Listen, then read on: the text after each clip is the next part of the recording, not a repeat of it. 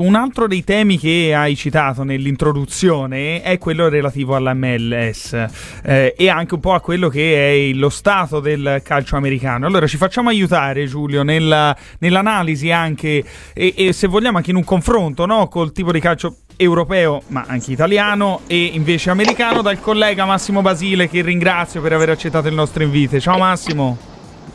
Ciao a voi ragazzi.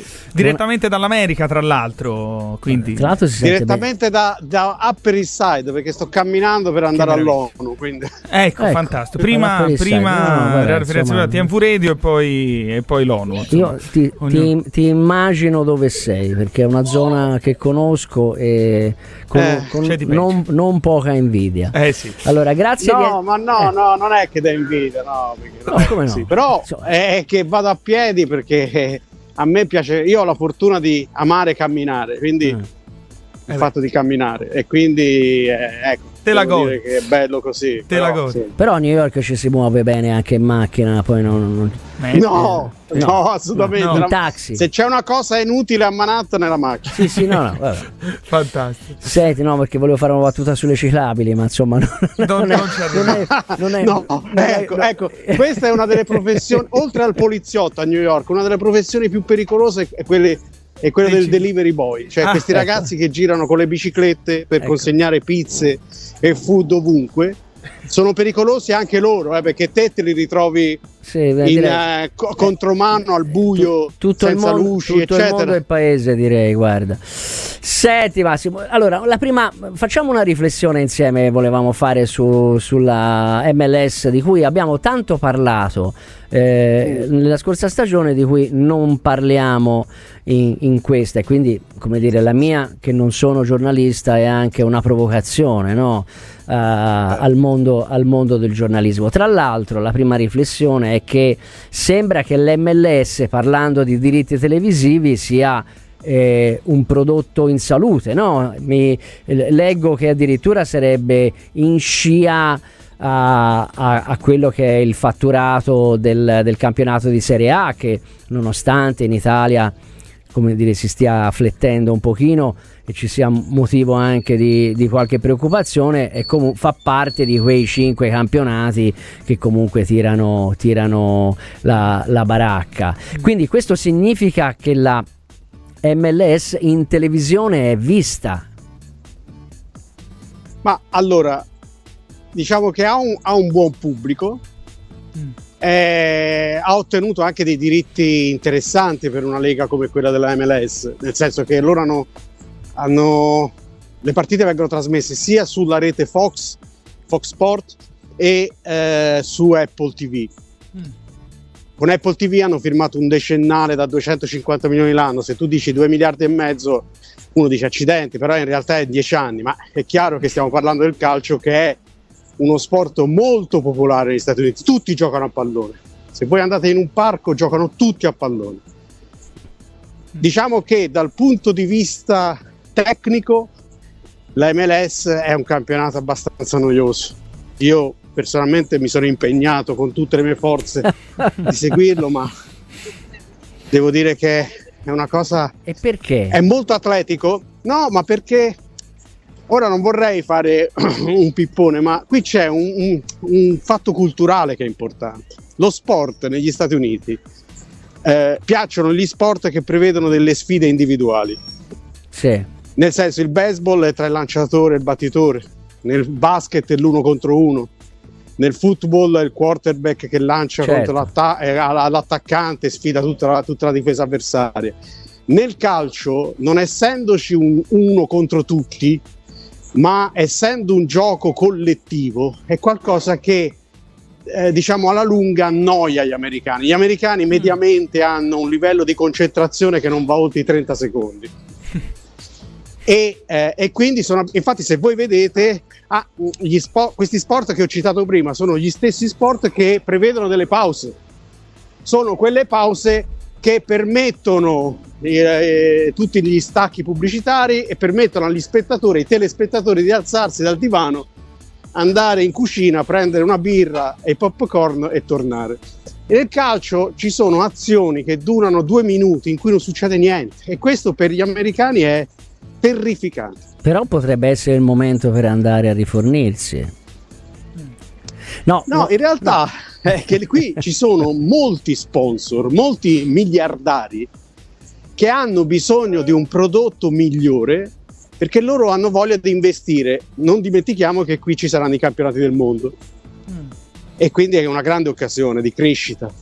Allora Massimo eh, ti dico che, che, quello che dici è frutto, diciamo, un'occasione per fare delle riflessioni, però possiamo anche dire che il calcio europeo per, allora, sia sotto il profilo tecnico che sotto il profilo ambientale di quello che è l'atteggiamento del pubblico sta un pochino eh, incrociandosi con quella che è l'esperienza della, della MLS. Perché? Perché il calcio europeo sta eh, in questa trasmissione lo affrontiamo spesso, sta eh, bruscamente eh, andando incontro all'uno contro uno, cioè adesso il calcio, soprattutto nelle competizioni europee, è una ricerca continua del, dell'uno contro uno, ci sono se- sempre più squadre che giocano a uomo, addirittura sì. calciatori che seguono l'avversario in ogni parte del campo e quindi si sta un po' ribaltando, quindi da questo punto di vista andiamo incontro a quello che potrebbero essere il gusto del, del, del, tifoso, del tifoso degli Stati Uniti. Allo stesso tempo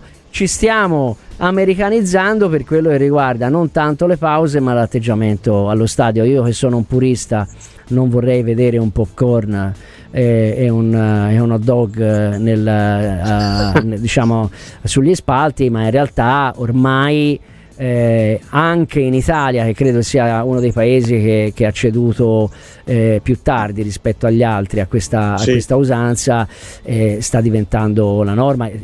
Sempre, prima era inconcepibile che uno si alzasse durante la partita, a meno che non avesse un bisogno il, il, il, irrimandabile per and- eh, dovesse andare in bagno praticamente perché se no non c'era, non c'era verso. Adesso è, è tutto un, alzare, un alzarsi andare a prendere prendere la birra. E ti dico questo in Italia se si va in Europa questo è una cosa che avviene regolarmente. Cioè il tifoso non, guarda, non ha più bisogno di guardare 90 minuti questa partita. Però tu hai detto che questo, questo spettacolo non è particolarmente, non è particolarmente divertente. Ma a noi interessa un po' eh, anche sapere magari da te qual è stata realmente l'esperienza dei nostri ambasciatori nella MLS del, dello, della scorsa stagione perché un'eco straordinaria ha avuto il trasferimento di Insigne, sì. poi di Bernardeschi, poi al seguito c'è, anche, c'è stato anche Mimmo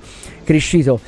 Però insomma c'è stato questo grande eh, ingresso, ma eh, poi non si sa proprio come sia andata a finire. Ma è andata a finire è andata a finire come finiscono tutte le esperienze italiane degli ultimi tempi, nel senso che ora tolto Chiellini che a Los Angeles è diventato comunque un idolo, ha chiuso la grande, come ha chiuso nella carriera, come è stato nella sua carriera, quindi una persona comunque che parla inglese, che Prima con la testa. è un grande amministratore di se stesso. Ma Insigne, dico brevemente, Insigne che è arrivato come miglior, come il giocatore più pagato della MLS prima dell'arrivo dei Messi. Galacticos, Messi, eccetera, ma era il più pagato tra l'altro si inseriva in una squadra che, ave, che ha una comunità di italo-americani molto forte. Era stato preso anche per quello, poi chiaramente. Anche Bernardeschi è arrivato, però il discorso è che per giocare negli Stati Uniti ci vogliono delle motivazioni, non lo so, delle motivazioni extra, perché considerate una cosa, io ho parlato tempo fa con Pepito Rossi, mm. che ha chiuso la carriera, poi vabbè, ha giocato un po' alla Spalma, insomma era il Salt Lake City, è andato lì e la cosa che lo, lo turbava era l'assenza di fame dei giocatori, ma c'è un'assenza di fame proprio a livello giovanile che cresce. Sapete perché? Perché il ragazzo americano che va a calcio parte sempre, siccome fa due o tre sport, parte sempre dall'idea che comunque prima, se non, non ce la farà nel calcio, proverà nel baseball, proverà nel, nel football, cioè una cultura diversa. E questo si trasmette anche a livello professionistico perché tu vedi giocatori che giocano ma tipo dopo una sconfitta ridono, scherzano, eccetera. Secondo me questo non aiuta gli italiani che poi arrivano qui, perché non mm. trovano quella tensione di cui hanno bisogno e per cui diciamo sono stati allenati per vent'anni. Il Signe, la pressione che aveva a Napoli, non l'ha trovata in Canada. Mm. Quindi, si è spento. Quindi è, mm, dal tuo punto di vista sarebbe un, un'assenza di, di stimoli, di, di, non, non, ha ritrovato la, quel contesto, quella pressione, quella importanza che noi diamo eccessivamente al, al risultato sportivo e non l'ha saputa gestire, quindi c'è una difficoltà a gestire una, una nuova realtà. Una, Questo, un'assenza, un'assenza, di adrenalina, però eh. posso, posso, permettermi di, dir, di, dire una cosa, nel senso che tu hai detto eccessivamente, io credo che invece è, è nella natura del calcio. Mm eh, viverla con dramma. È nella natura del tifoso di calcio viverla, viverla col dramma, cioè è proprio la bellezza del nostro calcio. Essere noi ossessionati dal risultato, dalla vittoria, passare dall'illusione al sogno, alla disperazione, è proprio ciò che rende il tifoso del calcio e il calcio unici. Sì, no, ma questo io, è dubbio. Ti dico, io eh. Cioè il Boca, se voi andate alla bombonera certo. vedete i tifosi del Boca, quello è il calcio. No, ragazzi. non c'è dubbio, ma quello che dice è sacrosanto, è, la visione romantica, è che poi l'esasperazione sappiamo che porta eh, tanti effetti collaterali, però comunque al di là del fatto che io non riesca a, a, a, cogliere l'essenza, non trovi l'essenza del calcio nell'MLS, però eh. ci sono altri due aspetti. Io sono anche un giocatore forte, in Italia ho fatto, ho fatto la differenza. Com'è possibile che sia solo una questione di stimoli? Perché allora dal punto di vista tecnico e forse atletico, se non ho sti- questi stimoli, questa concentrazione, certo. posso essere sopravanzato, superato dagli avversari. La grande difficoltà che Insigne ha incontrato è la stessa difficoltà che ha incontrato Bernardeschi, è dal punto di vista atletico, perché i giocatori della MLS non sono dei grandi calciatori, ma sono degli ottimi atleti. Mm. Sei. E giocano a una velocità superiore a quella che noi immaginiamo. Ah no, no, ma questo non, non si dubita, però quello che, che ci fa un po' specie è che poi tutto sommato questi giocatori importanti, più o meno importanti, sì. negli, negli, Stati Uniti non abbiano fatto bene. E poi non si è neanche detto che il Toronto nella sua, nella sua conference è arrivato ultimo. Questo, eh. questo è e, chi, un, è chi è arrivato è, penultimo? L'Inter di Miami.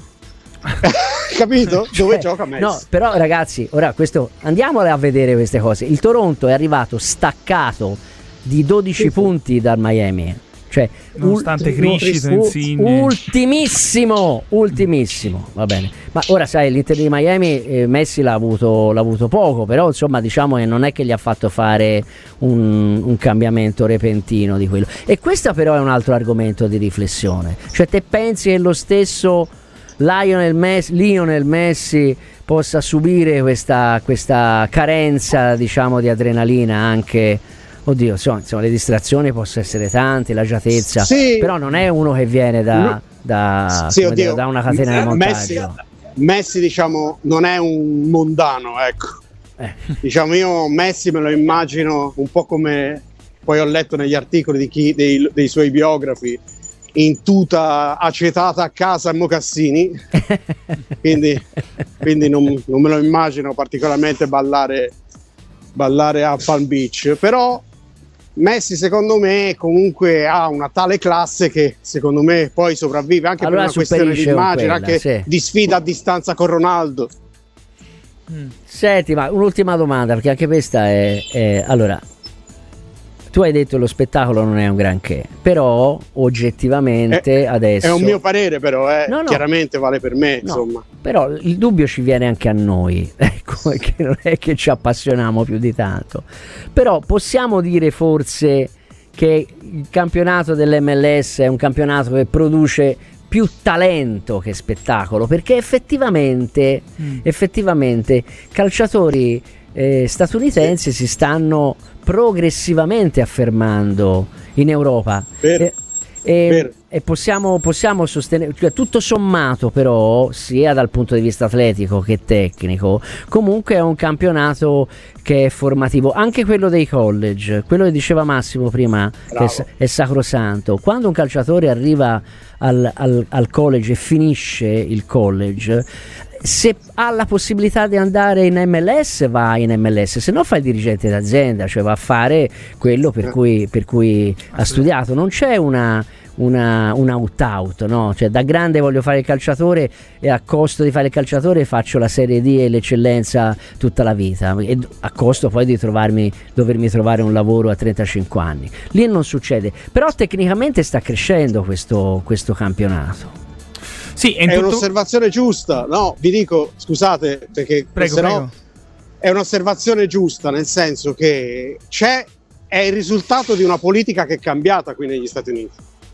Da mm. cinque anni i club hanno capito che non, non aveva senso prendere solo giocatori da svernare, ex campioni che arrivavano in ciabatte, ma produrre giovani mm da vendere al mercato europeo. Loro cosa fanno? Prendono dei giovani di talento dalle, accad- dalle accademie giovanili sì. sudamericane.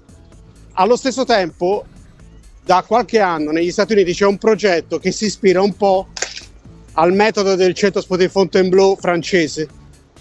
Loro hanno tutta una serie di tecnici federali che seguono i migliori talenti fin dall'età di 12 anni e li inseriscono in programmi federali Mm. Ecco. Questo ha prodotto comunque generazio- una nuova generazione di giocatori che uniscono il talento, la, l'atletismo, la, il fatto di essere multiprismatici sì, nello eh. sport, perché fanno 3-4 sport contemporaneamente, questo aiuta anche dal punto di vista dinamico aerobico, e, e, e producono giocatori che poi quando vengono venduti eh, ti fanno metà bilancio dell'anno.